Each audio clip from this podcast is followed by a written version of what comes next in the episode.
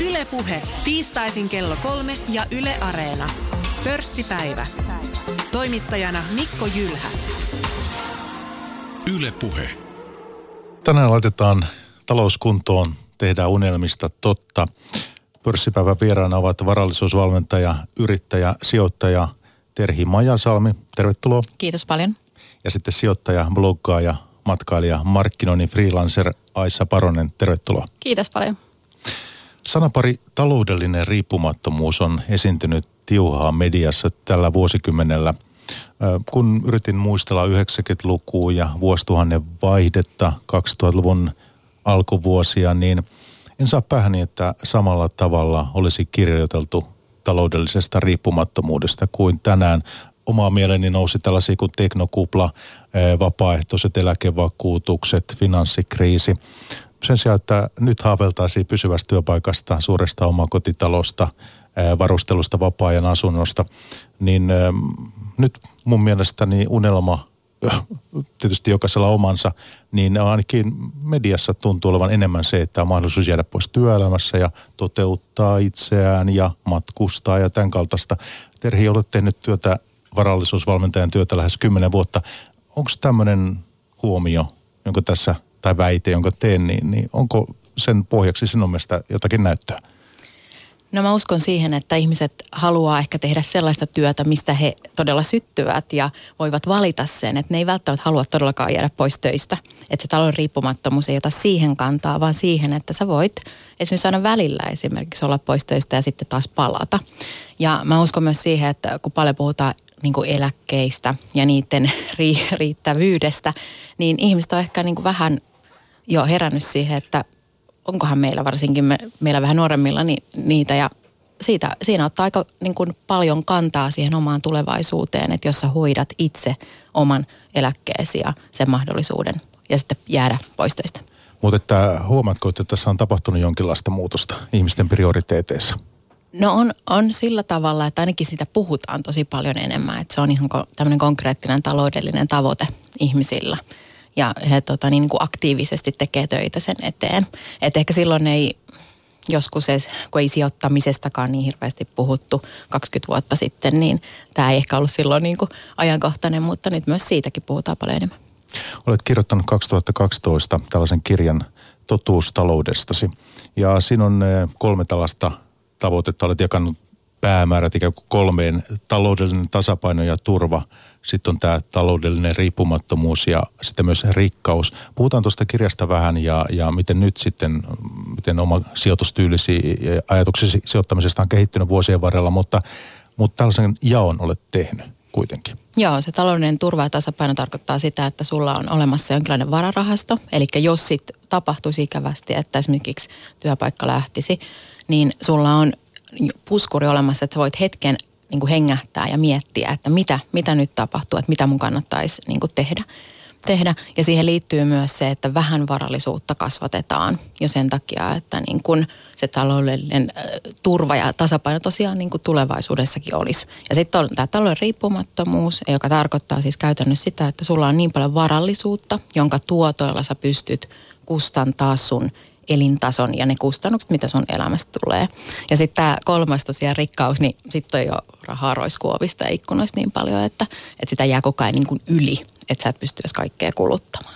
Ja mitä se sitten vaatii, että ihminen päätyy sellaiseen tilanteeseen, kirjoitat velkavivun käytöstä, vipuvoimasta ja, ja yrittämisestä, kaikesta puhutaan tämän pörssipäivän aikana noista, noista mutta tähän kärkeen niin tuon kirjan yksi tämmöinen väite sinulla, että raha on ennen kaikkea idea. Eikö me totuttu siihen, että raha on siis sitä, että mä oon töissä vaikka kahdeksan tuntia ja, ja, ja tein jotain hommia siellä, että tavallaan onko se, mitä se idea, poikkeako se jotenkin siitä? Ilmeisesti poikkeaa. No esimerkiksi jos vaikka tota, niin sulla olisi rakkaus eläimiin ja sä haluaisit tehdä jonkun tämmöisen niin kenneltalon, että, tai siis että joku voisi tuoda sulle vaikka koiransa tota niin, niin kuin kotiin sillä aikaa, kun oot matkalla tai joku on matkalla ja he tuo sulle sen koiran, niin sehän on niin kuin idea tehdä rahaa. Eli sä tarjoat tämmöistä palvelua, koirataloa. Tai sitten sä voisit tota niin, pystyttää jonkun mehubaarin vaan tonne tota niin, kadun varteen ja myydä tuoretta mehua. Että se on niin kuin idea vain. Eli ei tarvitse välttämättä olla jotain niin kuin, tai aina on se työpaikkakin muuten idea, mutta se ei välttämättä ole loppupeleissä niin kuin aina se paras idea. että ei sekään ole. Niin ja monenlaisia ideoita varmaan työpaikoilla tarvitaan, mutta se, että öö, nyt sitten sinulla on tämä Vauras nainen verkosto. Mm-hmm. Öö, olet siinä, annat varallisuusvalmennusta ja, ja on erilaisia tilaisuuksia ja muuta ja siellä on kymmeniä tuhansia kiinnostuneita mukana. Niin öö, mitäs nyt sitten tuossa kirjassakin, jonka olet tehnyt, niin, niin kun se korostuu siinä se, että ihmisillä pitää olla joku tavoite, kun lähtee, lähtee sitä omaa varallisuutta niin kuin miettimään ja kasvattamaan ja unelmia kohti, niin se unelma. Niin eh, mulla on sellainen käsitys, että kaikilla meillä välttämättä se päämäärä ei ole niin kovin selvillä. Ja onko sitä unelmaakaan hirveän hyvin selvillä, että mihin mä oon menossa?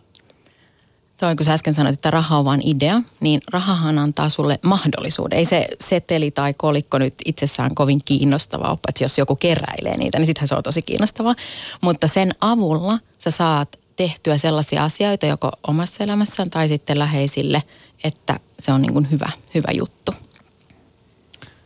Joo, joo, mutta joo ymmärrän kyllä, mutta kun sinullakin on tuossa verkostossa mukana kymmeniä tuhansia ihmisiä, niin onko siellä kaikilla ikään kuin se fokus, mihin he ovat menossa?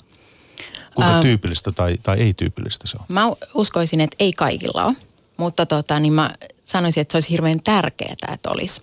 Koska sä et oikeastaan pääse elämässä yhtään mihinkään, jos sit ei ole sitä tavoitetta olemassa. Eli se unelma tai unelmointi niin vaatii hieman rohkeutta. Eli sä et voi jäädä niinku tavallaan siihen, missä sä nyt oot. Että sun pitää vähän niinku ponnistella eteenpäin tai ylöspäin ja rohkeasti niin kuin ajatella, että asiat voisi olla toisin tai se olisi mullekin mahdollista tai mä ansaitsen sen – että mä ansaitsen ihan samaa kuin joku muukin. Ja sitten sen tavoitteen eteen pitää myös tehdä töitä. Et sen se vaatii, että mä en usko pikaratkaisuihin, että, että se vaatii niin kuin ehkä jopa 10 tai 20 vuoden työn. Mutta siis kuitenkin, että se on jossain siellä tulevaisuudessa odottamassa. Jankkaa vielä tätä sen verran, että, että entä jos sitä tavoitetta ikään kuin ei ole kovin hyvin selvillä, niin onko vaurastuminen ja rikastuminen mahdollista ylipäänsä? Ö, on se on se tota niin, niin kuin, mutta se tekee siitä mun mielestä helpompaa. Et se, että niin kuin, jos sä haluat vaan istua sen rahasäkin päällä, niin yleensä sitten sä edelleenkin syöt sitä samaa juustoa kuin kymmenen vuotta sitten.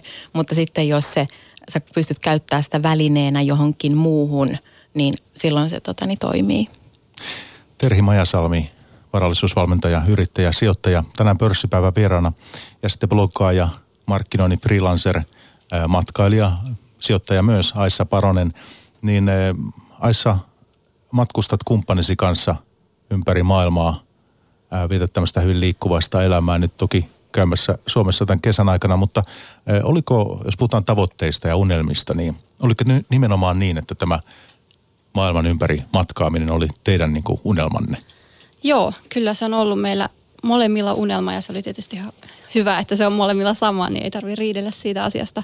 Mutta tuossa kun kysyit noista, että mitä, tarviiko kaikilla olla unelma tai että, että mitäs jos ei ole unelmaa, niin pystyykö silloin säästämään tai sijoittamaan tai vaurastumaan, niin musta tuntuu, että nykyään sitä hehkutetaan hirveästi, että kaikilla pitäisi olla tämmöinen suuri unelma ja musta tuntuu, että siitä tulee hirveästi paineita ihmisille, että mitä jos mä en tiedä mikä se on ja se vähän ehkä lamaannuttaa, koska nykyään on niin paljon, kaikki on mahdollista. Ei tarvi valita vaan yhtä tietä. Eli sitten ihmiset jotenkin lamaantuu siitä, että yleensä mä sit kerron ihmisille, että sä voit kokeilla, että lähdet tekemään jotain unelmaa ensin ja katsot, että olisiko se kiva juttu, että tavallaan sen ei tarvitse olla se yksi iso päämäärä sun koko loppuelämän, vaan se voi vaihtua. Et esimerkiksi mulla oli tämä maailman ympäri matka, joka oli yksi unelma, mutta sitten tavallaan sen jälkeen, kun mä oon sen saavuttanut, niin mä voin lähteä tavoittelemaan jotain toista. Tai sitten mä olisin voinut huomata vaikka kesken matkan, että eihän tämä olekaan enää sitä, mitä mä halusin, että tulla kotiin ja tehdä jotain ihan muuta. Että tavallaan antaa itselle luvan että ei tarvitse tehdä semmoisia niin koko elämän mittaisia unelmia tai kauhean valtavan isoja, vaan ne voi olla tosi pieniäkin juttuja. Ja tavallaan silleen madaltaa sitä kynnystä lähteä niin kokeilemaan ja testailemaan, että mikä se voisi olla se oma polku.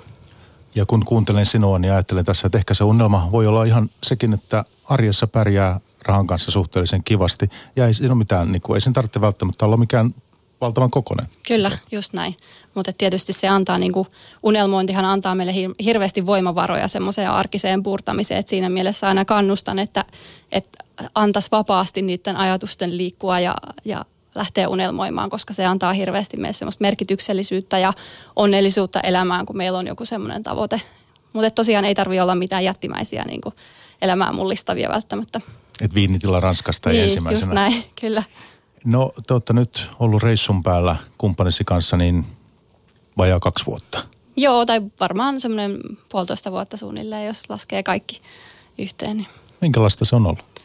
No se on ihan koko tunneskaala, ihan, ihan kuin missään muuallakin, että tietysti niin kuin ystävät, jotka seuraa vaikka sosiaalisesta mediasta, niin näkee helposti vaan sen yhden puolen, mitä sinne haluaa jakaa, että, että sitten syvällisemmät jutut tai semmoiset, koko se kirjo jää ehkä sitten vähän kuvaamatta, mutta tietysti onneksi on puoliso mukana, kenen kanssa voi sitten käsitellä niitä, mutta kyllä se ihan kaikki, kaikki tunteet ja elämänkokemukset sinne mahtuu, että ihan, ihan se on mahtava, mahtava juttu. Mutta tässä jos miettii, että itsekin lähtisi vaikka kuukaudeksi Tokioon tai jotakin, niin kyllä se pitää vähän massia olla, ei se, ei se ihan tyhjätaskuna onnistu, että, että miten paljon semmoiseen teillä on varmaan jonkinlainen kuukausiarvio, että paljonko maailmalla rahaa menee. Se vaihtelee tietysti, mutta... Joo, ja tota, hirveän usein tietysti kysytään ja ihmisiä kiinnostaa, että no mitä se maksaa. Ja eihän siihen ole yksiselitteistä vastausta, että paljon on ollut tekemissä muiden reissaajien kanssa tai matkablokkaajien kanssa, niin kaikilla on tosi erilaiset budjetit. Että sehän riippuu ihan omista lähtökohdista, että millä ja tavoitteista ja haluista, mitä siellä matkalla haluaa tehdä. Että sä voit vetää ihan, tiedän ihmisiä, jotka menee ihan rahattomana ja couchsurfaa ja tekee tosi paljon niin kuin ilmaisia juttuja, että he ollut käyttää yhtään rahaa siihen. Ja sitten on toisaalta ihmisiä, jotka pistää koko elämän säästönsä yhteen matkaan, että, että sehän on se skaala. Mutta me mennään aika samanlaisella budjetilla, mitä me eletään Suomessakin, että, että ei me pröystellä, mutta ei niin kuin pihistelläkään, että aika samanlaisella meningillä, että asumiskulut on su, suunnilleen samaa luokkaa ja muutkin elämän kulut. Että. Ja teillä niin eh, työnteko kuuluu kuitenkin siihen, siihen reissaamiseen myös? Joo, kyllä, että ei lähdetty vaan palmun alle löhöilemään, vaan että se oli tosiaan se idea, että haluttiin kokeillakin, että miten tämmöinen onnistuu. Eli ollaan molemmat yrittäjiä, niin, niin tota, testattiin ihan tälleen niin kuin kokeiluluontoisesti, että, että se oli tavallaan meidän unelmakin, että me haluttaisiin viettää semmoista elämää, missä me pystytään vapaasti menemään ja tekemään niin kuin halutaan. Ja, Tämä oli nyt tämmöinen niin kokeilu ja näyttäisi ihan hyvin toimivan, että, että tällä hetkellä ainakin ajatuksena on vielä jatkaa tätä. Ette jää nyt kesän jälkeen Suomeen sitten? Ei, ei ole kyllä, että heti kun vähän ilman tässä rupeaa viilennemään, niin pitää rupea katsomaan seuraavaa kohdetta. Että. Tuossa vuosia sitten, vuosi vaihteessa ehkä puhuttiin diginomadeista. Kirjoitettiin niin – monessakin artikkeleissa muistan sen, sä et kuitenkaan määrittele itseäsi diginomadiksi, vai määritteletkö? No en, en mä oikeastaan kutsu itseäni diginomadiksi. että se on vähän semmoinen tietty leima ja laatikko, mihin ei ehkä tunne kuuluvansa. Et mun mielestä, no se on tietysti helppo määritä, määritelmä, koska se auttaa ihmisiä ymmärtämään sen yleisen käsitteen, että tehdään töitä matkan päällä. Mutta että mun mielestä se on tavallaan se elämä on niin paljon laajempaa, että se ei ole pelkästään sitä, että tota, se on mun mielestä vaan matkustamista ja työntekoa, että tavallaan tarviiko sille nyt välttämättä laittaa sen enempää määritelmää, mutta kyllä mä tunnistan sen tittelin ja sitä helposti käytetään, koska se auttaa ihmisiä keskustelemaan tämmöisestä elämäntyylistä. Kun maailmalla liikutte, tapaatteko silloin ihmisiä, jotka mielestäsi sopii tähän, tähän tittelin alle, että onko tämmöinen ilmiö niin kuin jos tarkastellaan sitä nyt 2018, niin onko tämä maailmalla olemassa? Onko tällaisia ihmisiä? Kyllä, on, on hyvin vahvasti. Ja se on varmaan toi diginomadius tullut semmoisen niin kuin, tavallaan milleniaali sukupolven, mihin itsekin kuulun, niin oikeastaan siihen varmaan se tunnetumpi trendiaalto, mikä on nyt tullut. Että tietysti meidän ikäpolven työt on helposti semmoisia, mitä pystyy tekemään mistä vaan. Ja ihmiset ehkä hakeutuukin mieluummin sitten semmoisiin aloihin, että ennen vanhaan se se työskentelykulttuuri ja tämmöinen niin ei ollut ehkä ihan niin joustavaa ja digitaalista, niin kuin mitä se on tänä päivänä. Että se on ehkä mun sukupolvelle se on, se on yksi ihan mahdollinen ratkaisu lähteä tämmöiseen elämäntyyliin.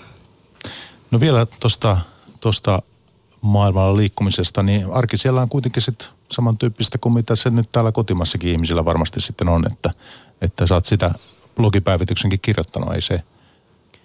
Kyllä, ihan, pelkkää ihan, niin kuin glamuuria ole. Joo, just näin, että se on ehkä ihmisillä kanssa semmoinen, ja siitä saattaa tulla pettymyksiä, jos lähtee tavallaan sillä asenteella, että se on pelkkää lomailua. Tietysti jos sä pystyt vaan vuoden tai haluat vaan vuoden lomailla, niin onhan sekin varmasti mahdollista, mutta itselle se, se olisi aika uvuttavaa, jos ei pääsisi pysähtymään ja tekemään ihan arkisia juttujakin välillä leipomaan ja semmoista hauskaa, mitä, mitä tykkää tehdä muutenkin, niin tota, kyllä se on niin kuin osa, osa semmoista, mitä haluaa tehdä, että ei ole tarkoitus ju, juosta joka päivä ympäriinsä katsomassa nähtävyyksiä, vaan välillä pysähdytään tehdään töitä ja pidetään kotia, missä sitten sattuu olemaankaan silloin, että, että kyllä sitä tarvii ja onhan se uuvuttavaa tuommoinen mat, matkaelämä sit, jos sitä vaan suorittaisi tavallaan, niin kyllä se vaatii semmoista ihan tar, ta, tavallista arkirutiiniakin, missä ehtii sitten pysähtymään ja lepäämään. Mennään pian niihin eri keinoihin ja tapoihin, miten voi laittaa rahat tekemään työtä ja, ja sijoitukset tuottamaan, mutta sen voisin tuosta elämästä vielä kysyä, että, että kun nyt olette maailmalla ollut tämän vajaa pari vuotta, niin kuinka paljon ne omat ennakkokäsitykset siitä, millaista se elämä on ja mitä se käytännössä sitten on ollut, niin kuinka paljon ne on muuttunut? Tuleeko sinulla mieleen jotakin sellaisia asioita, että silloin ajattelit, että, että se menisi toisin, mutta ei, ei ole mennytkään? No kyllä mulla oli aika realistiset odotukset, että on matkustanut aina paljon, ollut vaihdossa aikoinaan opiskeluaikoina, että ulkomailla oleminen ei ollut mitenkään semmoista uutta tai eksoottista välttämättä. Että kyllä oli aika realistiset kuvitelmat ja täytyy sanoa, että, että me, no meillä on mennyt hirveän hyvin kaikki, että ei ole tullut mitään isoja takaiskuja tai vastoinkäymisiä tai sairastumisia tai mitään tahansa tämmöistä, mitä saattaa tulla vastaan. Että siinä mielessä meillä on mennyt kop kop vaan että to, todella hyvin, että, että ehkä sen takiakin on niin, niin positiiviset fiilikset ja lähtee vielä jatkamaan matkaa, mutta tiedän, että kaikille ei välttämättä ole ollut niin hyvä tuuri, että sitten on sattunut tulla jotain ikävää vastaan, mikä sitten muuttaakin fiilistä ja suunnitelmia. Mutta teillä ei ole mitään semmoista isoa kokemusta ollut, mikä olisi muuttanut sitä käsitystä sitten? No ei yksittäisiä isoja, että oikeastaan semmoiset ihmisten kohtaamiset on ollut se niin kuin paras anti, mistä, mistä me nautitaan hirveästi kuulla erilaisten ihmisten elämäntarinoita ja tavallaan se avoimuus ja luottamus täysin vieraita ihmisiä kohtaan, niin se on ihan uskomatonta ja se, se kyllä niin kuin painuu tuonne syvälle sydämeen tavallaan, että se on tämän niin kuin matkustamisen suola yleensä, että ne ihmiset tekee sen. Ylepuhe pörssipäivä. Tänään pörssipäivässä niin laitetaan talouskuntoon, tehdään unelmista totta. Täällä vieraana yrittäjä, sijoittaja, varallisuusvalmentaja Terhi Majasalmi. Ja tuossa edellä oli äänessä myös blokkaaja, matkailija, ää, markkinoinnin freelancer Aissa Paronen. Syvennytään nyt tässä vaiheessa, kun ollaan saatu saatu vähän teemaa auki, niin niihin erilaisiin keinoihin, miten sen oman talouden saa sitten kuntoon ja tasapainoa, että, että voi lähteä matkalle toteuttamaan niitä omia unelmiaan. Ää, kirjassasi Totuus taloudesta sitten Terhi kirjoitat raha-identiteetistä.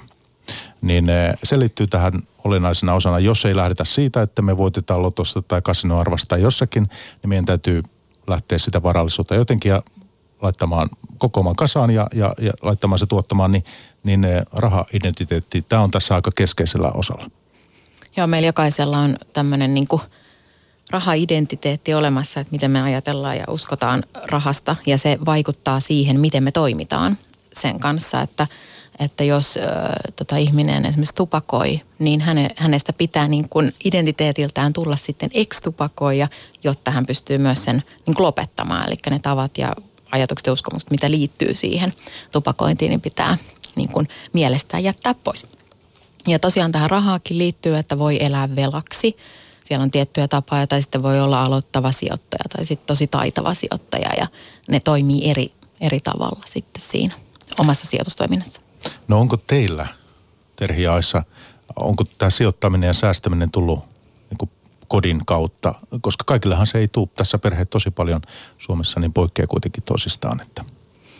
No mä opin säästämisen kyllä kotolta. Eli mulla oli viikkoraha ja mä sitten jossain vaiheessa neuvottelin mun äidin isän kanssa, että jokaisella työllä on niin kuin oma arvonsa. Ja mä voin myös korottaa sitä mun viikkorahaa. Että mä tajusin, että mä voin itse vaikuttaa siihen. Ja mulla oli aika 10 markkaa ja sitten mä muistelen, että mä oon 14 markkaa päässyt niin kuin korkeimmillaan. Se oli ihan törkeä paljon, 40 prosenttia enemmän. Niin tota, siinä mä opin se, että hei mä voin itse vaikuttaa tähän juttuun. Ja sitten mä säästin, mä säästin suurimmillaan niin polkupyörää, että sen mä muistan tosi hyvin. Mutta sitten taas mun isän työttömyyden myötä silloin 90-luvun puolessa välissä, niin tuli sitten ajatus, että ei hitsi, että vaikka sä oot osaava ja, ja tota, niin tosi hyvä tyyppi, niin silti voi loppua työtä. Ja siitä tuli sitten ajatus, että mun täytyy niin kuin saada myös sitä varallisuutta, että on se toinen tulovirta, mitä ikinä sitten teenkään työksi. Ja sitten tuli se talouden riippumattomuus sieltä. Oliko niin, että ne ajat oli jonkinlainen kuitenkin elämän, niin kuin, en tiedä avainkokemus, mutta jonkinlainen merkittävä kokemus, mikä sitten vaikutti ihan, ihan isolla tavalla myöhempään elämään? No kyllä siitä, siitä on tavallaan niin kuin ponnistettu sitten nämä kaikki sen jälkeen, mitä on tapahtunut tähän varallisuuden kasvattamiseen. Siksi miksi mä haluan tehdä sitä työtä ja inspiroida ja innostaa muita. Että kyllä se oli niin kuin tosi iso, iso juttu. Ja tavallaan mähän on ollut niin kuin jälkikäteen todella onnellisessa asemassa, että mä oon 17-vuotiaana saanut tämmöisen herätyksen, että ei tämä olekaan tämmöistä pumpulis niin elämistä myöskään täällä hyvinvointiyhteiskunnassa. Että tota, niin, se tulee, tai saattaa tulla enemmän tai myöhemmin meille jokaiselle ja mulle se tuli silloin. Entä Aissa, kuinka tuota, miten lähdetkö jo nuorena säästämään ja sijoittamaan?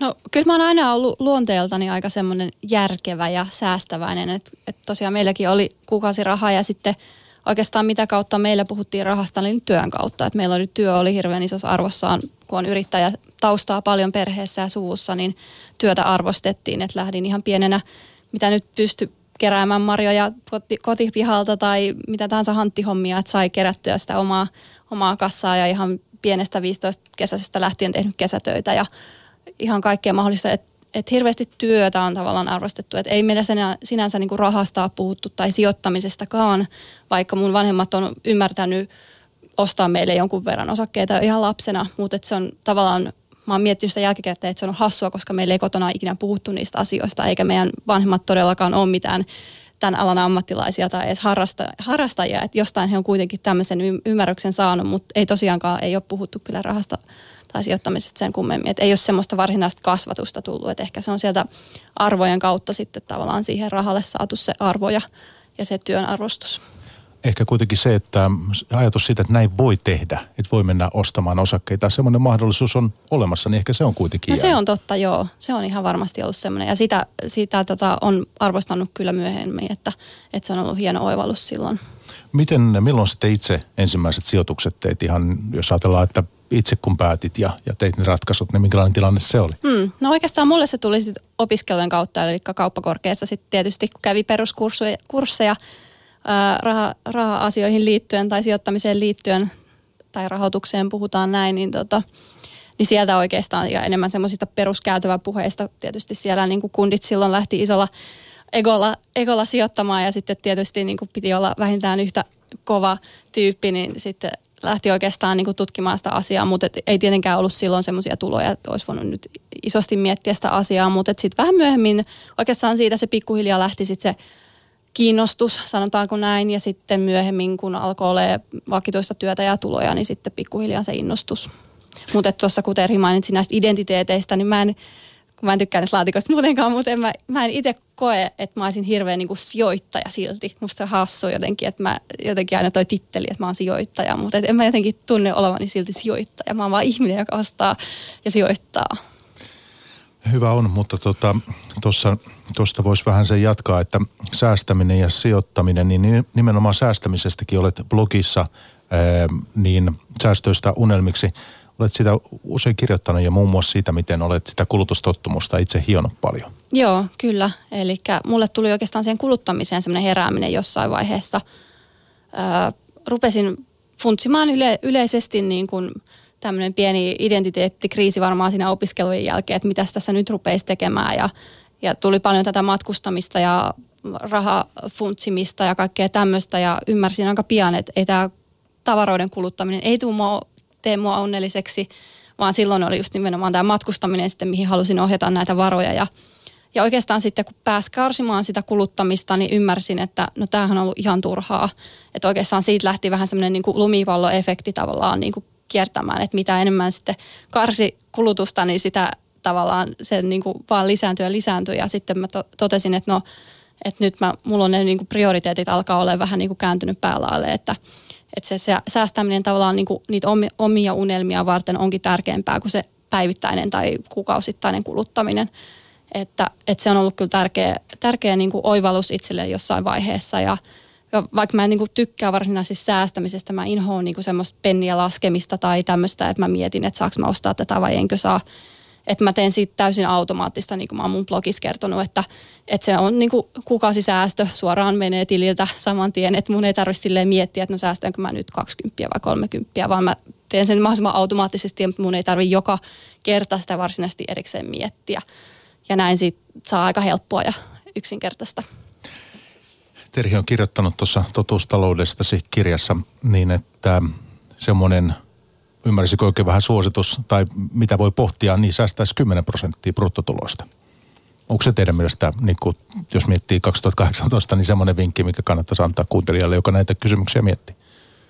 No kyllä se mun mielestä on edelleenkin, se on niin tosi jotenkin aikaa kestävä.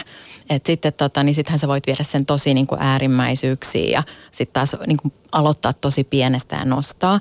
Tuosta itse asiassa kun puhuttiin siitä tavoitteesta silloin alussa, niin silloin a, ensimmäinen mun iso tavoite oli sit niinku nuoruudessa niin om, siis omistusasunto. Sitten sinne Aspitilille myös silloin kun opiskelin, niin säästettiin siis joka ainut markka ja markka oikeastaan, se oli vielä markka-aikaa, niin, niin tota, et se oli niinku ihan konkreettinen tosi tavoite. No sen jälkeen me ei olekaan enää sit asuttu omistusasunnossa, mutta ei mennä siitä. Mutta siis se oli oikeasti tosi hyvä tavoite, että sai säästettyä ja mä halusin sitä ja niin kuin se toimi tosi hyvin. Että mikä se sitten ikinä onkaan niin kuin se oma, niin sitä kannattaa miettiä. Mm. Mutta 10 prosenttia voi olla Öö, no se riippuu mun mielestä jokaisen omasta lähtökohdasta. Mun mielestä ihan sama, mitä tahansa vinkkiä kysytään säästämiseen tai siihen sijoittamiseen liittyen, niin pitäisi aina ymmärtää sen ihmisen niin kuin tavallaan se kokonaisuus.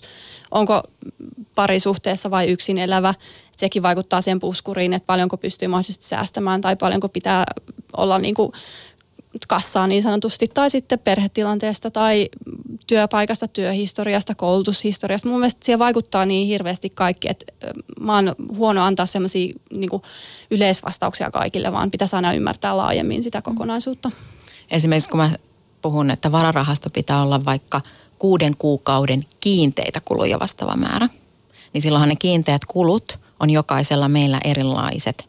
Eli niin kun me syödään erilaista ruokaa tai asutaan erilaisissa asunnoissa, niin niistä tulee jokaisella vähän niin kuin eri summa. Ja sitten ne pitää vaan laskea tai voi laskea niin kuin auki, että mitä se mun kohdalla just tarkoittaisi. Nyt kun miettii tätä, tätä talouden hallintaa, niin me ei ehkä tässä nyt, se on tämän päivän teema, että me ruvettaisiin jotakin semmoisia yksityiskohtaisia säästövinkkejä antamaan, että miten nyt sitten jostakin voi nipistää, mutta eh, ehkä semmoinen, kun te tapaatte kuitenkin ihmisiä ja, ja olette näiden asioiden kanssa tekemisissä, niin se, että onko siellä semmoisia tyypillisiä ongelmakohtia, mitä, mi, mihin kannattaisi ainakin kiinnittää huomiota, jos se oma talous tuntuu, tuntuu jotenkin repsottavan, että, että eh, auto esimerkiksi on kallis menoerä, kuka sitä tarvitsee välttämättä, kuka ei. Eh, tuleeko sieltä mieleen jotakin semmoisia, mikä erityisesti, jos, jos tuntuu, että hommat ei ole hallussa, niin kansis kiinnittää huomioon? No mun mielestä jokaisella on vähän eri prioriteetit mistä oikeasti nauttia. Mä yleensä sanon, että ei kannata niistä asioista, mistä eniten nauttii tietenkään, niin säästää. Vaikka itsellä esimerkiksi matkustelu ja ruoka on hirveän iso nautinto ja mä en halua niistä pihistää, mutta sitten mä oon valmis pihistää shoppailusta ja kaikesta tämmöisestä. Että tavallaan taas kerran jokaisella on vähän ne omat, että tavallaan jollekin se auto voi olla niin elintärkeä, että sä pääset liikkumaan ja sulla on lapset saat vietyä harrastuksia ja näin. Että se ei ole ehkä se niin kuin tärkein asia, mistä kannattaa lähteä ekana ainakaan nipistämään. Että, mutta et yleensä mitä mä niin kuin sanon ihmisille on nimenomaan tämä, että, että pistäisi ensin automaattisesti säästöön. Kun tulee palkka, palkkatilille, niin sä pistät siitä ensimmäisenä niin kuin, vähän niin kuin ohituskaistaa tavallaan sen tietyn summan säästöön ja sitten loput menee kulutukseen. Et ei niin päin, että sä ensin kulutat ja sitten katsot, että jääkö jotain säästöön. Että tavallaan sen just sen niin kuin ajatusmallin kääntäminen, niin mun mielestä se niin kuin tekee ihmisille, ihmisille paljon. Et, ja tota, sittenhän sitä voi lähteä niin kuin testaamaan, että mikä on itselle se sopivin summa sitten pistää sivuun. Mutta aloittaa ainakin jostain ja kokeilee. Mm. Niin toi on varmaan aika semmoinen usein käytetty ja kuultu ja, ja varmaan hyväksi havaittu neuvo, että, että kun se palkka esimerkiksi tulee tilille, niin, niin miettii sitä säästämistä heti silloin palkkapäivänä. Niin, että se on tämmöinen niin sanottu sun tota, niin pakollinen kulu, minkä Aivan. sä niin teet joka tapauksessa. No nyt sitten, jos lähdetään siitä, että, että oma talous ei pahasti sit, sit tota enää repsottaisi toivottavasti näin, niin, ja, ja jotakin jäisi jäis vähän aina kuun lopussakin ja voisi jossakin vaiheessa miettiä sitä sijoittamista. Ää, nyt teillä, korjatkaa miten väärässä olen tässä, mutta on syntynyt se käsitys, että, että Terhi, sinulla on enemmän se asuntosijoittaminen sellainen niin kuin keskiössä ollut ainakin ja, ja sitten Aissa sinulla osakkeet on ollut semmoinen läheisempi sijoitustapa. Pitääkö sitä paikkansa ylipäänsä? Kyllä, Voitteko perustella nyt sitten, että kumpi on parempi? että nämä tietysti sopii eri ihmisille, totta kai ja ne on eri juttuja, mutta että jos niin avattaisiin niitä hyviä ja huonoja puolia. No ennen siis asuntosijoittamiseen tutustumista, niin mähän olin käynyt kaikki mahdolliset läpi. Eli mä taas niin kuin, niin kuin Aisa tuossa sanoi, että pitää kokeilla, että mikä tuntuu itselle sopivimmalta, niin mä sitten mä oikeasti kokeilin, että kaikkea, kaikkea oli niin sanotusti. Mutta sitten tota, niin, äm, kun mä tutustuin asuntosijoittamiseen, mä tajusin, että siellä voi käyttää niin kuin velkavipua hyödyksi. Ja mä tykkään hirveästi numeroista, niin mä laskin niitä tosi paljon auki ja kassavirtoja ja näin. Ja mä hei hemmetti, että, että mä en enää tarvista lottovoittoa, että mä voin niin kuin päästä siihen tavoitteeseen, mikä oli se talouden riippumattomuus. Niin sittenhän se oli niin, niin sanotusti menoa in, tai rakkautta ensisilmäyksellä. Eli sitten mä lopetin lottoamiseen ja rupesin nostaa itselleni vaan näitä asuntoja sit niin paljon kuin mä sain. Ja tässä on tosiaan yli kohta 15 vuotta aikaa. Eli ei puhuta ihan siis viime viikolla sattuneesta tapahtumasta, vaan, vaan siitä on kyllä jo niin kuin aikaa, aikaa, että se oli se ja kir- kirjoititkin tuossa kirjassa, kun sitä luin ennen, ennen lähetystä, että siis eh, se vähän niin kuin havahtuminen näihin asioihin tapahtui niin, että sinulla oli tilillä kahdeksan euroa. Joo, silloin tosiaan kun valmistuttiin, niin, niin tota, ei siellä kyllä niin kuin tosiaan enempää ollut. Että oli, silloin oli niin kuin pakko mennä töihin ja sitten se oli ihan sama, mitä, mitä kauppatieteiden maisteri niin kuin saa työkseen, kunhan niin kuin siitä tulee rahaa sisään. Eikä tota, niin tarvitse ainakaan maksaa kenellekään. Niin, niin tota, sitten mä rupesin myymään sijoitustuotteita. Ja siinä samalla myös niin kuin pääsin enemmän tutustumaan myös tähän alaan, alaan toki ja mahdollisuuksiin. Että, että se on niin kuin, joskus on menty tosi syvälle ja kyykätty ja sen jälkeen on kyykätty kuule monta kertaa, mutta, mutta että niin, se on elämä. Mutta kuitenkin asuntosijoittaminen on 15 vuoden kokemuksella ilmeisesti osoittautunut hyväksi ratkaisuksi. Joo, siis tota, niin tosiaan en, ensin on toimittu mun miehen kanssa Suomessa ja sitten me ollaan myös Yhdysvaltojen markkinoilla oltu kuusi vuotta. Että. Ja puhutaan siitä ulkomaille sijoittamisesta myös sitten asuntoihin liittyen, mutta se, että nyt meillä saattaa olla kuuntelijoita hyvinkin, jotka on niin kuin suunnitellut lähtevänsä asuntosijoittajaksi. Se kiinnostaa markkinatilanne kuitenkin Suomessa, Terhi? Tämä on nyt ihan eri maailma kuin 15 vuotta sitten. On, ja sitä, sen mä haluan aina tuoda hyvin painokkaasti esimerkiksi ilmi, että jos mä oon ottanut silloin todella paljon velkaa, niin älkää nyt ihmeessä sitä tehkö, niin kun, että mä en itsekään tekisi sitä tässä tilanteessa, sitä samaa päätöstä kuin silloin tein. Mutta sitten taas niin kuin asuntosijoittaminen on hyvin pitkän ajan sijoittamista, että siellä niin kuin ne... Öö, se tarve on aina olemassa ja, ja sieltä saa tasasta tuottoa ja näin. Sitten pitää tosi tarkkaan itse, niin kuin mäkin tein ne laskelmat, niin pitää tehdä myös tänä päivänä sitten ne laskelmat. Että mitä, ottaa, mitä riskiä ottaa kantaakseen. Se yksiö kalliosta, niin onko se tänä päivänä sinun mielestä hyvä sijoituskohde? Mm, riippuu, mitä sä haet. Ei siitä tuottoa hirveästi saa, mutta mä uskon, että siellä kyllä aina löytyy niitä vuokralaisia, että sinne saa niin kuin sen kyllä vuokrattua hyvin, hyvin sen asunnon. Mikä on asuntosijoittajalle hyvä tuotto? Mm, silloin kun me aloitettiin sieltä ehkä sieltä just sieltä Kalliosta, niin sai semmoista 8 prosenttia. Nyt mä oon myynyt paljon viime vuonna kohteita, niin me myytiin sieltä kolmeen puoleen neljään prosenttiin ne ulos ne kohteet, mitä mä olin itse ostanut kahdeksalla. Silloin kun me aloitettiin Yhdysvalloista, niin siellä sai reilusti yli 10 prosenttia, mutta kaikki tietää, mitä ne hinnat oli siellä silloin. Eli sehän vaihtelee myös sen niin kuin markkinoiden mukaan. Et siellä on se samat syklit, missä muuallakin, että jos sijoittajat näkee tilaisuuden jossain olevan, niin ei se kauan ole. Että ei sieltä markkinoilta niin saa ikuisesti sitä kahdeksaa tai neljää tai jotain muuta tuottoa, että ne muuttuu. Tässä suhteessa markkinat ovat ikään kuin tehokkaat. No hyvä on, olet ollut myynti, tai olette ollut myyntilaidalla. Nyt sitten, miten esimerkiksi velkavivun käyttö tuossa, kuinka paljon niin kuin aloittajalle, minkälainen, mikä kokoinen vipu voisi olla vielä mahdollinen, mielekäs, mikä on liikaa?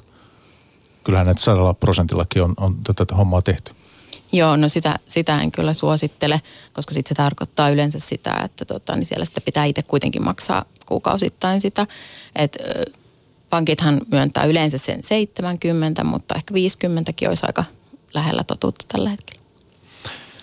Ja kysyn muuten vielä jatkokysymyksiä asuntosijoittamiseen liittyen Terhi sinulta, mutta voitaisiin ottaa nyt tämä osakepuoli ja Aissa, et ole niinkään asuntoihin sijoittanut, mutta osakkeet, miksi, miksi tämä valinta? Joo, nämä osakkeet oikeastaan tuli siinä vaiheessa, kun niitä jonkun verran oli tosiaan perhe ostanut silloin ja silloin ne tuntui tutuilta, että hei, että näitä on ollut ja sitten tavallaan pystyy katsoa sen historian, että miten ne on menestynyt ja katsoa, että no ahaa, että nämähän on ihan hyvin, hyvin menestynyt, että jatketaan tällä tiellä. Ja ei tietenkään ollut silloin opiskeluaikoina, niin ei ollut semmoista niin laajaa käsitystä, että se oli helppo lähteä jatkamaan tavallaan sitä tietä.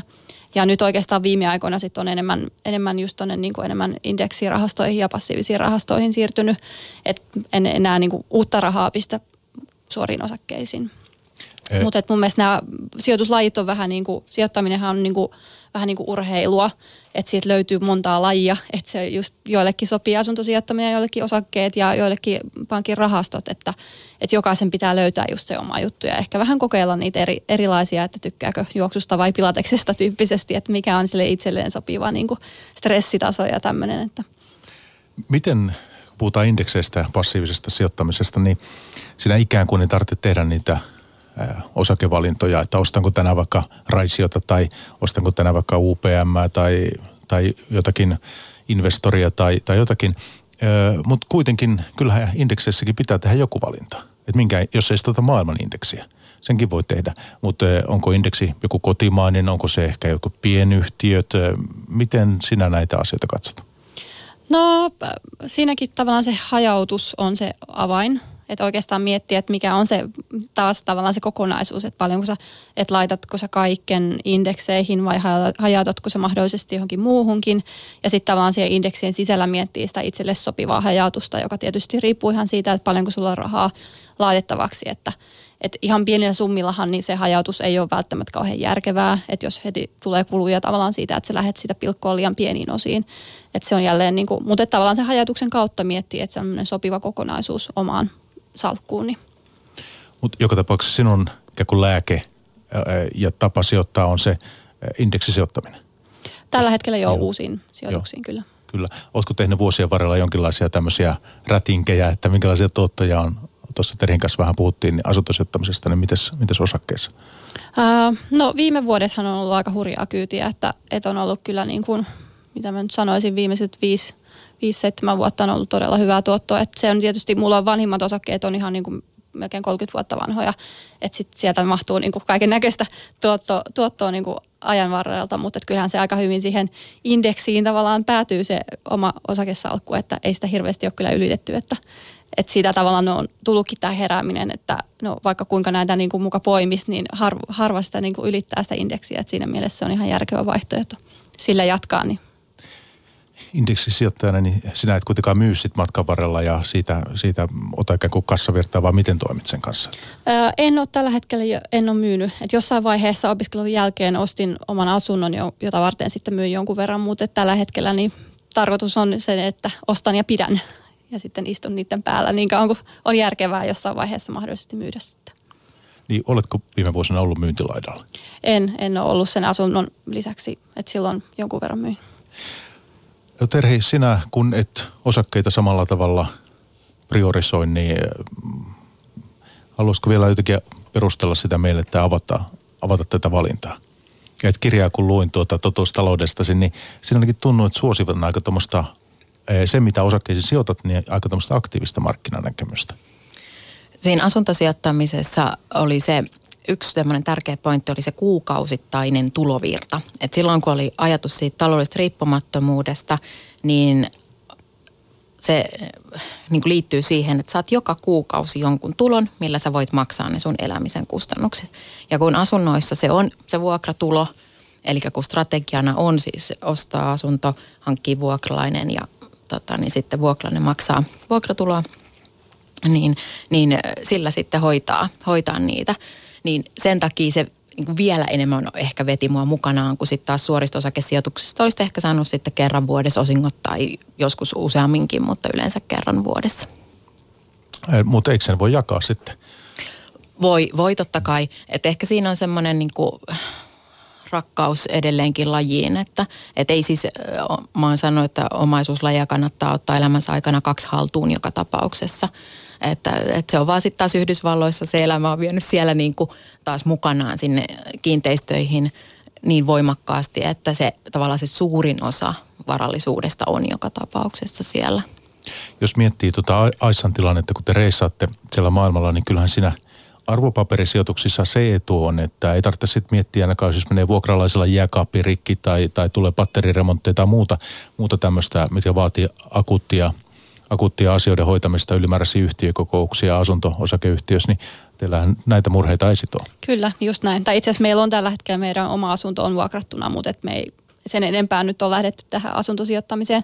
Mutta kyllä tosiaan sitäkin on, on harkinnut. Lähipiirissä on paljon asuntosijoittajia, mutta tosiaan mun mielestä se on semmoinen vähän lajinvalintakysymys, että mikä, mikä tuntuu itselle niin kuin sopivalta. Ja, ja itsellä se niin kuin velkavivun käyttö on tässä vaiheessa tuntunut semmoiselta, mikä ei ehkä omaan omaan tämänhetkiseen tilanteeseen sovi, niin en ole sen takia lähtenyt. Ja sitten muutenkin nyt, kun tässä on vähän päässyt kokeilemaan sitä vuokralaisen kanssa toimimista ja tämmöistä, niin kyllä jotenkin noin sisäsiistit osakkeet ja tota, rahastot on niin kuin sopinut itselle paremmin. Mutta se on ihan täysin, että mä tiedän paljon ihmisiä, jotka, jotka pitää asuntosijoittamisesta niin kuin itselle sopivana. Et se on tietysti just se niin kuin rakkauslajiin tai mitä tykkää harrastaa niin sanotusti. Mm, että. Mm. Niin ja siis kyllähän elämän kirjo on kyllä vuosien aikana näkynyt, että, että se, tota, niin se on ollut ehkä jo, jo niin kuin, tavallaan hauskinta, mutta myös ehkä raastavinta sitten tässä niin kuin hommassa. Mutta tietenkin mä oon yrittänyt meidän vuokralaisia sitten myös auttaa parhaani mukaan elämässä eteenpäin. Minkälaisia, voitko mainita jotenkin, me mennä tietysti yksityiskohti tässä, mutta että jonka, jonkinlaisia tapauksia, onko ne liittynyt vesivahinkoihin tai, tai mitä tyhjiä kuukausia? No joo, no e- ehkä yksi, mikä mulla on jäänyt erityisesti mieleen, niin on se, että mä yhdelle nuorelle henkilölle niin hankin sosiaalitoimesta niin tämmöisen tukihenkilön, koska sit se elämä ei vaan niin kuin, siellä oli tapahtunut niin kuin traagisia asioita, niin se ei sitten elämä oikein tuntunut sujuvan, niin sitten mä totesin, että, että nyt pitää saada jotain muuta niin kuin apua. Ja miten mä nyt tässä voin auttaa, niin mä voin ottaa sen yhden puhelun ja sanoa, että mikä on tilanne, niin sieltä hän sitten sai.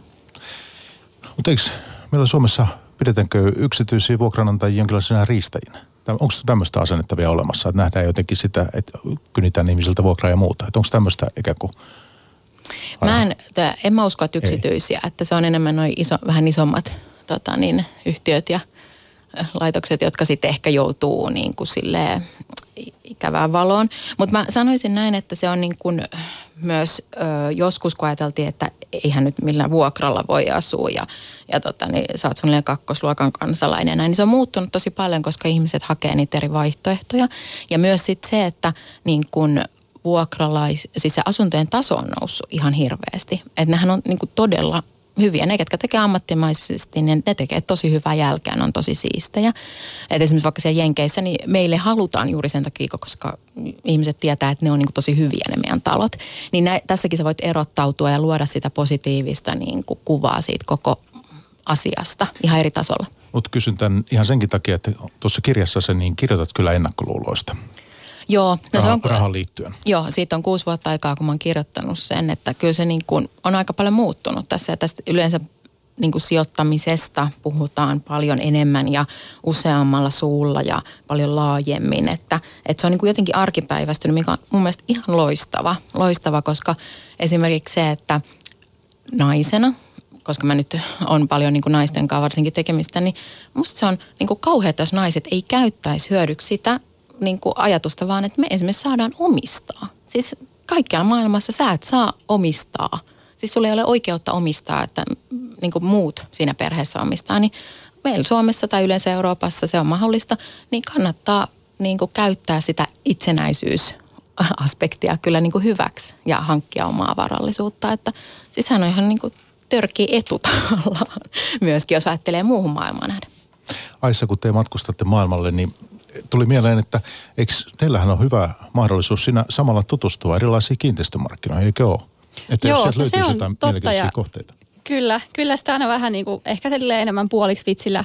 Tietysti ihan yleisesti omasta mielenkiinnosta ja näin, niin seuraillaan, että millaisia. Tässä oltiin just keväällä esimerkiksi Espanjassa muutama kuukausi, niin kyllä me siellä, siellä vähän katso, katseltiin, että mi, mitä hintaa täältä saisi ja näin, mutta että toistaiseksi ollaan tehty se valinta, että ei lähdetä sille alalle, mutta ihan yleisestä yleissivistyksestä ja näin, niin kyllä sitä seuraillaan ainakin toisella silmällä. Rakennatte jonkun ison kiinteistöimperiumin. Kyllä. Tämä omaisuuslajikeskustelu on siinä mielessä vähän niin kuin turhaa, että, että kun sun täytyy kuitenkin mun mielestä kehittyä ja sä saat niin kuin paljon enemmän siitä irti ja saat parempaa tuottoa ja sulle tulee parempia mahdollisuuksia vastaan, jos sä kehityt jossain. Ja niin kuin valitse se, tosiaan se lajisi ja yleensä niin kuin varallisuuden kasvattaminen on enemmän maraton juttu. Että vuodessa tai kahdessa siinä ei istu hirveän hyväksi. Että vasta sitten kun sä oot nähnyt useamman syklin, niin sä niin kuin näet, että mitä se oikeasti on ja mitä pahimmillaan voi tapahtua. No sitten Terhi, teilläkin on asuntoja, on, ei ole pelkästään Suomessa, vaan nimenomaan siellä Yhdysvalloissa. Jos Aissakin päätyisi, leikitään nyt siihen ajatukseen, että hän päätyisi ostamaan sijoitusasunnon ulkomailta ja sitten kuitenkin matkailu myös jatkuisi, niin siinä on kuitenkin se huolehtiminen sitten, että sä et, ole, sä et ole siinä maassa kaiken aikaa. Pitää olla verkostoja, luotettuja ihmisiä, jotka katsoo asunnon perään ja muuta. Niin ja sitten sitä massaakin pitää olla sitten ihan eri tavalla, että, että yhden asunnon kanssa niin jo se, kun sä lennät sinne kerran, niin se kun syö jo sun tota, niin, tu- tuotot siitä suurin piirtein. Niin, että joo, että se on sitten ihan eri peli, missä ollaan mukana. Miten tämä teidän lähtö Yhdysvaltoihin ja toimiminen siellä, niin, niin minkälaisia kokemuksia siitä voisit meille kertoa? No se on ollut äh, niin kuin tosi opettavainen ja niin kuin ihan erilainenkin matka, mitä niin kuin ajateltiin, että Suomessa oli tottunut toimii jollain tietyllä tavalla ja eihän se omaisuuslajin periaate mihinkään muuta, mutta sitten kun sieltä tulee vastaan lainsäädäntö ja sitten äh, kulttuurierot ja, ja tota, niin ne yhteistyökumppanit ja pankit ja kaikki muut, niin siellä on niin kuin joutunut tosiaan niin kuin opettelemaan kaiken. Ja sitten tavallaan se hinta on myös maksettava sitten, että sä opettelet ja lyöt sitä päätä seinään. Mutta nyt taas tietää, että no niin, että tämmöinen seikkailu oli, ei, kyllähän se jatkuukin vielä, mutta, mutta se on niin kuin, tavallaan kun sä et saa mitään, jos et sä sit tee kanssa duuniinkin. Ja sitten me vaan hypättiin syvää päätyy sitä allasta ja uitiin sinne, uitiin sinne tota, niin toiseen päätyyn. Yhdysvallat tietenkin iso maa. Missä päin siellä toimitte? Keskilännessä on tota, niin, tällä hetkellä pääosa omistuksissa. Kotimaa on otettu haltuun, nyt nämä Yhdysvaltain kokemukset. Mikä on tällä hetkellä se nouseva, kiinnostava, mahdollinen asuntosijoitusmarkkina? Löytyykö Aasiasta? Itäinen Keski-Eurooppa? me ollaan silloin tota, niin tuolla Aasiassa tosiaan käytiin myös tutustumassa markkinoihin, mutta mä en tykännyt sieltä siitä kirjekuorikulttuurista yhtään. No nyt mä voisin sanoa, että älkää nyt Turkkiin ainakaan menkö. että, tota, niin, et, en ole, kyllä niin kuin pintaraapasu, mutta ei olla niin syvällä niin kuin jossain, että tota, niin mä voisin tässä ruveta vielä kenellekään sanomaan mitään. Että seurataan päivityksiä ja kirjoituksia sitten. Että, mutta se, että olet äh, siis huomannut ja laskussa siihen päätynyt tuotot Yhdysvalloissa, niin on laskenut. On totta kai, että siis ihan samalla tavalla, että kun siellä, ö, siis mistä se arbitraasi siellä syntyy, oli se, että kun asuntojen hinnat tippuivat niin merkittävästi, mutta vuokratasot ei tippunut, niin silloinhan se oli niin kuin ihan älytön tavallaan se niin kuin niiden suhde. Että sä sait joistakin yli 20 prosenttiakin, siis vuokratuottoa. Ja siis se, se oli niin kuin tavallaan, että ei semmoista niin kuin ole tässä maailmassa, eikö niin? Mutta sittenhän kun se mar- markkina siellä alkoi toipumaan ja tietenkin kun ihmiset muutkin osaa laskea kuin me, niin sinne alkoi sitten tulee sitä sijoittajien rahaa. Ja ensin ne just tosiaan ne sijoittajat tulee ja sitten tulee ne jossain vaiheessa ne oman kodin ostajat myös, kun ne sai luottotiedot takaisin ja se maa niin kuin palautui.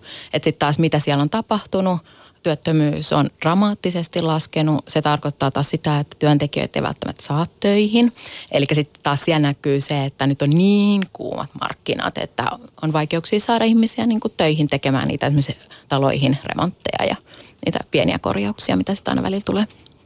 Aissa tuossa mainitsi vähän aikaa sitten Espanjan, missä olette viettänyt aikaa. Minkälainen on Espanjan kiinteistömarkkina? Sehän on kuitenkin monille suomalaisille aika tuttu. No mä en osaa ehkä sen tarkemmin siihen kommentoida niin kuin tarkkoja lukuja, mutta siellähän on paljon investoitu silloin ennen finanssikriisiä, joka näkyy siellä, että siellä on ihan valtavat määrät tämmöisiä suht uusia taloja, joita on rakennettu, varsinkin tämmöisiä komplekseja, ja ne on oikeastaan jäänyt sit niille sijoilleen, ja nyt niistä yritetään päästä eroon. Että kyllähän sieltä aika hyvällä rahalla saa, saa kyllä ostettua, mutta sitten tavallaan se haaste on ehkä saada se vuokralainen sinne. Että, tota, että tässä varmaan eri osaa kommentoidakin tarkemmin, mutta ainakin tälleen niin omalla maalaisjärjellä, mitä markkinaa ymmärtää, niin, niin halvalla saa, mutta että kuka sen maksaa sitten sen vuokratuoton, niin se on varmaan siellä haaste tällä hetkellä.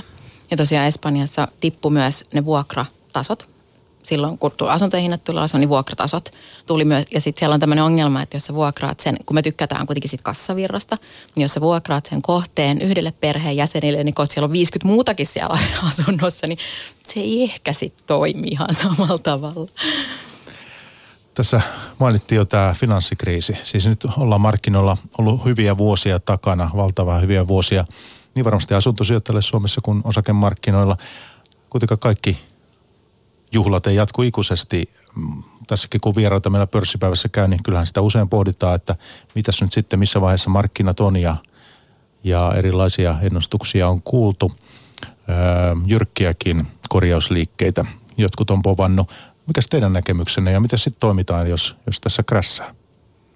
No itsellä on ainakin semmoinen ajatus, että mä katson niin pitkällä tähtäimellä, että mua ei oikeastaan hetkauta. Ja toisaalta mulle ehkä tuo semmoista varmuutta tosiaan, kun mä näen mun salkussa on vain vanhimmat osakkeet, on 30-vuotisia melkein, ja ne on siellä ne yksittäiset kuopat, mitä tässä on ollut matkan varrella, niin selvinnyt.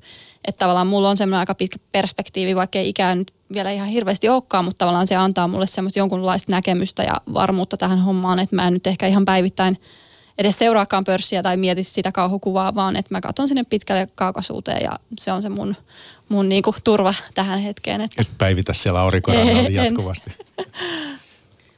No jos se lasku tulee, joku voisi sanoa, että kun se tulee, niin silloinhan kannattaisi olla valmi- valmius siihen, eikö niin, myös hyödyntää se.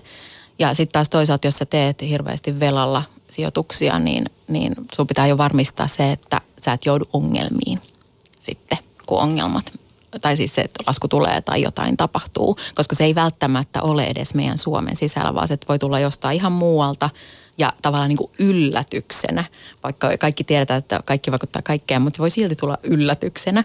Ja sitten jos sulla on oikeasti tota, niin tosi paljon velkaa niin, ja sä oot ajatellut, että kyllä mä sit saan myytyä, sä et muuten sit saa sitä sun asuntoa myytyä, jos se markkina menee täysin lukkoon. Että ei ole mitään muuta kuin myyntilaita. Mutta te ette nyt tämän perusteella niin ole kuitenkaan omaa sijoitusstrategiaa mitenkään erityisesti muuttanut vai, no sä oot ollut myyntilaidalla kyllä. kyllä asunnoissa. Kyllä, mä oon myynyt täältä ja maksanut paljon velkaa pois, että nyt on enää tosi vähän velkaa. Hmm.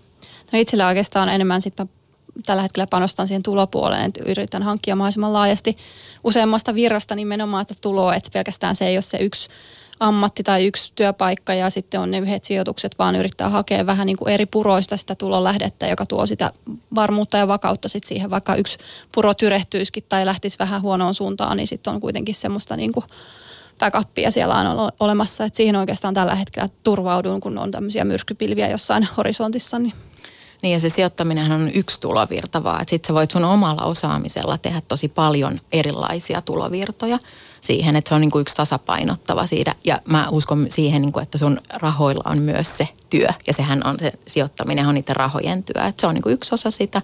Ja sitten tota, niin sä hankit sitä osaamista tosi pitkällä aikavälillä, niin kyllä sitä löy, että sitten kun vähän, vähän aikaa saattaa sakata, niin yleensä ne, jotka niin kuin, ensinnäkin on laaja-alaista kokemusta ja sitten myös aktiivisesti itse niin kuin, katsoo töitä ja on niitä kontakteja, mihin ottaa yhteyttä, niin, mm. niin voi käydä parempi sitten tu, tuuria tilanne. Meillä ehkä Suomessa on perinteisesti oltu vähän semmoisia putkinäköisiä sen oman osaamisen ja työuran mukaan, että on ajateltu, että mä teen tätä yhtä työtä ja niin kauan kuin tätä riittää, niin mä teen tätä näin. Että, että meillä ei ehkä ole semmoista kulttuuria, että lähdetään tekemään semmoisia vähän niin kuin sivujuttuja, kun taas sitten mitä esimerkiksi Jenkeissä on, niin kaikillahan on se joku side hustle siellä niin kuin vähintään yksi, koska siellä ei ole semmoista turvaverkkoa välttämättä, että jos yksi työ lähtee alta, niin sulla pitää olla jotain niin kuin backupia siellä olemassa. Et meillä ei ehkä se ole semmoista kulttuuria ollut ainakaan vielä. Et ehkä siihen nyt pikkuhiljaa ollaan herät, herätty ja sitten tietysti nämä digitaaliset mahdollisuudet niin tuo paljon, paljon sinne niin kuin mahdollisuuksia. Ja tämä näkyy tosi hyvin niiden vuokralaisten elämässä tai hyvin ja hyvin, mutta se, että jos niillä menee työalta, niin sitten ne saattaa krässätä sen vuokransa kanssa, koska se niin kuin rahan tota niin, tulo loppuu heti. Ja sitten siinä saattaa mennä vähän joku kuukausi ja sitten ne saakin sen uuden ja sitten ne tulee sen shekin kanssa, että ne pystyy pitääkin sen asunnon itsellään. Niin ne on ihan fiiliksissä, jos mä pysyin täällä. Molempien puheissa huomaan ja kirjoituksissa korostuu tämä yrittäjyys. Tämä on keskeinen osa, varsinkin silloin, jos haluaa merkittävästi sitä, useimpien kohdalla, jos haluaa merkittävästi sitä omaa varallisuusasemaa parantaa. No se on, se on oikeastaan semmoinen jo vanha hyväksi todettu, että palkkatyöllä harva rikastuu, että kyllä sun pitää pistää jotain niin kuin yrittäminen on mun mielestä yksi tapa sijoittaa. Eli silloin sä sijoitat omaa osaamiseen, sä kehität sitä, sä sijoitat johonkin yritykseen, omaan yritykseen tai johonkin muuhun yritykseen. Että se on mun mielestä yksi sijoittamisen laji myös yrittäminen. Tähän loppuun. Meillä on pörssipäivää nyt tässä pari minuuttia jäljellä. Aissa Paronen äänessä oli tuossa ja sitten vieraana tänään myös ollut, ollut Terhi Majasalmi. Niin eh, semmoinen, pitäisikö me antaa sen kolme, kolme pointtia tai te, te edes nämä tyyppisesti, että mitä me voitaisiin ihmisille, joka on meitä nyt kuunnellut, niin minkälaiset vinkit antaa, että kun näitä asioita miettii oma talouskuntoon ja sitten sitä pelivaraa unelmista totta, Terhi Majasalmi. No ensimmäisenä olisi semmoinen, että vähän ehkä tylsältäkin kuulostava, että tunne niin numerosi. Että tiedä paljon saat palkkaa ja mitä muita tuloja saat ja paljon sun kulut on suurin piirtein. Niistä on sitten helppo lähteä niin kuin viilaamaan sitä. Ja, ja se säästäminen on mahdollisuus sulle tulevaisuuteen saada huomattavasti enemmän myös tuloja. Eli se ei ole pelkästään sitä, että nyt niin kuin laitetaan olla, tai tämä on inhottava juttu, vaan se antaa tosiaan mahdollisuuden. Ja sitten kolmantena on se, että niin kuin mun mielestä kannattaa nauttia elämästä. Että se on kuitenkin se, että sä oot joskus syntynyt tänne ja saanut elämän ja sit pitää nauttia. Entäs Aissa? Joo, mä oon ihan samaa mieltä just tuosta, niin kuin blogikin sanoi, että säästöistä unelmiksi, eikä että säästöistä pahan päivän varalle. Että jotenkin se ihmiset kokee sen inhottavana niin kuin säästää ikäviä asioita varten, niinhän se onkin. Että ennemmin hakee niitä positiivisia asioita, mitä varten haluaa tehdä sitä, ja silloin se on huomattavasti mielekkäämpää ja merkityksellisempää se säästäminen, kun sulla on joku unelma tai joku, joku tavoite tai joku päämäärä siihen, että, että se on kyllä se. Ja sitten on samaa mieltä Terhin kanssa tuosta luvuista, että kyllä pitää olla sitten taas niin kuin realiteetit siitä, että mitä sä pystyt mahdollisesti niin kuin pistää säästöön. Ja on semmoinen niin jonkunnäköinen yksinkertainen shiitti siitä, että mitä tulee sisään, mitä kuluttaa. Ja se yleensä avaa silmät nimenomaan se kulutuspuoli. Ja silloin on itse asiassa on tosi helppo säästää, kun sä vähän niin kuin käyt niitä lukuja läpi. Ja sitten oikeastaan, no kolmas on varmaan se, että mieti vähän laajemmin tavalla just niitä tulovirtoja, että et älä niinku fokusoidu vaan sen yhteen niinku lajiin, vaan että sille ole utelias ja lähde kokeilemaan ja testaamaan, että kyllä se löytyy, että ei tarvi olla niin tiukka sen yhden valinnan suhteen. Sanoin markkinoinnin freelancer, matkailija, bloggaaja, sijoittaja Aissa Paronen tänään vieraana pörssipäivässä. Ja sitten meillä oli myös vieraana varallisuusvalmentaja, yrittäjä, sijoittaja Terhi Majasalmi. Hei, tämä oli kiva keskustelu, oli kiva, että pääsitte käymään täällä meillä. Oli ilo. Kiitos, Kiitos Ylepuhe tiistaisin kello kolme ja Yle Areena. Pörssipäivä. Toimittajana Mikko Jylhä. Ylepuhe.